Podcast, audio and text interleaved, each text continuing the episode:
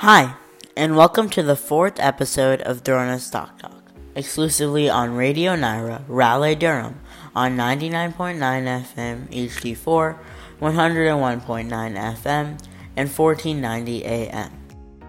Last time, we looked at the various aspects of technical analysis, and I hope I was able to give you a good overview of what technical analysis is all about. This time, we will be going over all the different sectors, starting out with the consumer discretionary sector. What is the consumer discretionary sector? The consumer discretionary sector entails companies that sell what are deemed non essential items. And the first stock we will be going over is Coca Cola with a ticker of KO. Looking at Coca Cola's chart, let's start out with the RSI we see that the RSI is currently at 61.5, but it is in a downtrend right now. And what we can read from this is that Coca Cola will continue to drop for, I would say, at least a week to 10 days before it starts to make its way back up. And that's just because its RSI um, at its peak was 75 and it's been continuing to drop, and now it's currently at 61. In case you don't remember, the RSI stands for Relative Strength Index, and it goes on a scale from 0 to 100, 30 being the place you should buy, and 70 being the place you should sell. And also, looking at the moving averages, they are, the stock is also well above the moving averages, signaling that it's going to start making its way down.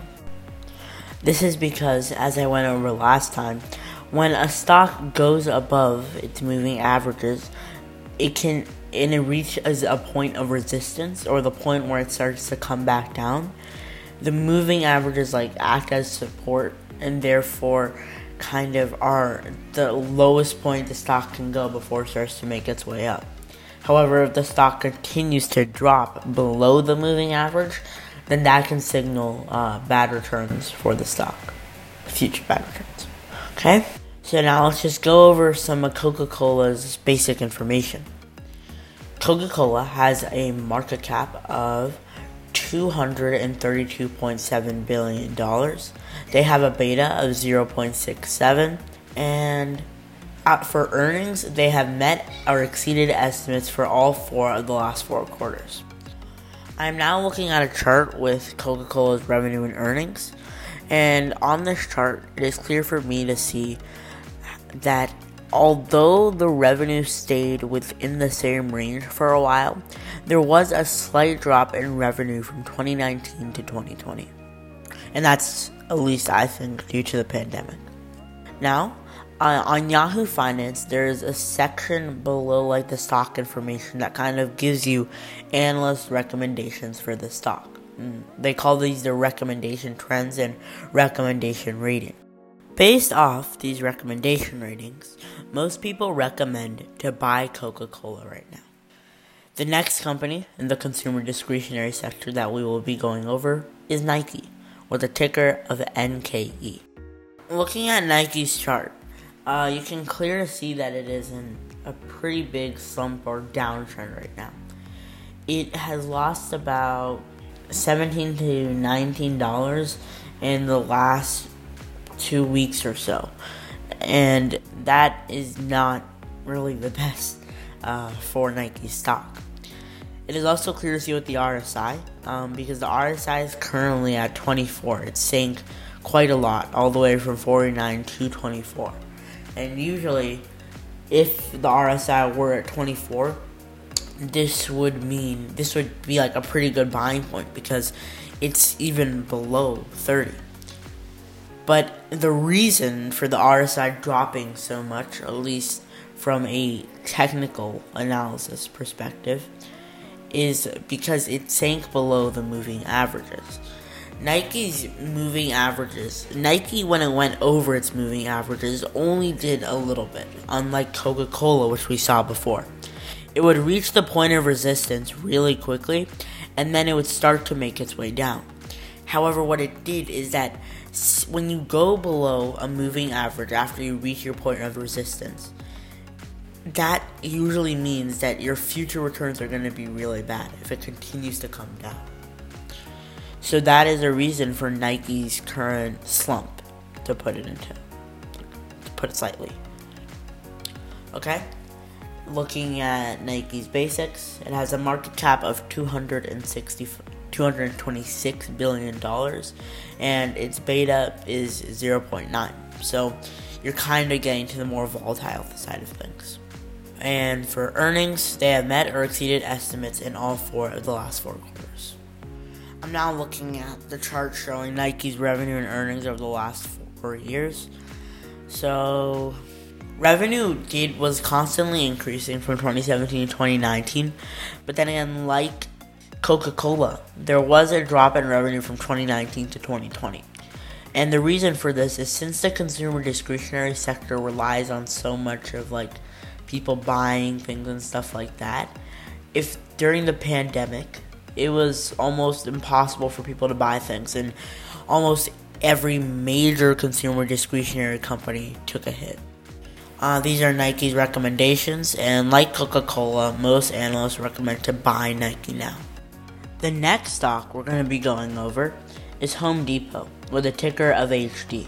So, looking at Home Depot's chart, you kind of see a similar story to that of Nike in the sense that it went above its moving average, it reached the point of resistance like really quickly, and then it came below its moving average and continued to do so. Because after you come below the moving average uh, for the near, for the future, that kind of signals bad returns.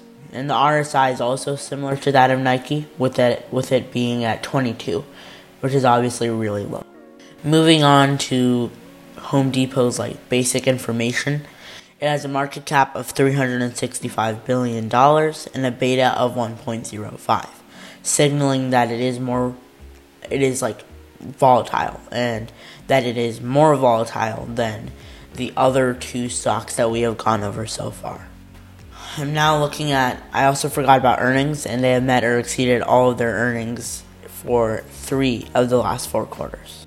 Now I'm looking at the chart with revenue and earnings, and this is the part where Home Depot gets kind of interesting.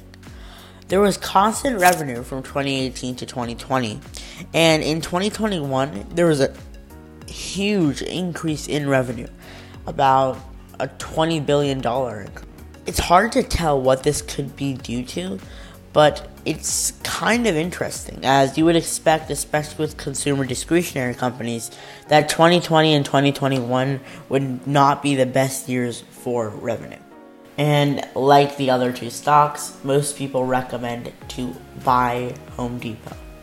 The final stock on our list is a rather well known one, and it is Tesla, with the ticker of TSLA. Tesla was a really hot stock last year and it kind of went from like I think what was it like six hundred dollars or five hundred dollars in the beginning of last year to all the way up to one thousand two hundred dollars now. Although right now it's at about nine forty. Looking at Tesla's chart, it again is kind of the similar story, just in a reduced scale. It kind of went above its moving average and then it got to a point of resistance like really quickly. and it started to come down and it sank below both of its moving averages. But it only did that um, a small amount relative to the other two companies that we've gone over. Tesla has a market cap of $947.9 billion, the greatest we have seen so far out of all of these four stocks. And its beta is 1.97 obviously signaling that it is on the more volatile side of things. And this just kind of makes sense as as I said before. Tesla went from 600 at the beginning of last year all the way up to 1,200 about three or so weeks ago. And Tesla's earnings, they met or exceeded estimates in all four of the last four quarters. Or sorry, three of the last four quarters. Looking at Tesla's revenue and earnings, revenue remained constantly increasing from 2017 to 2020, with an even greater increase relative to the two previous years from 2019 to 2020. But the interesting thing about Tesla is that earnings was negative up until 2020. And moving on to Tesla's recommendations, Tesla has a 2.8 on the recommendation scale, meaning it's between buy and hold, but most people are recommending to hold it right now. Thank you so much for listening to Drona Stock Talk, and tune in every Saturday at 2 p.m. to further your knowledge of the stock market.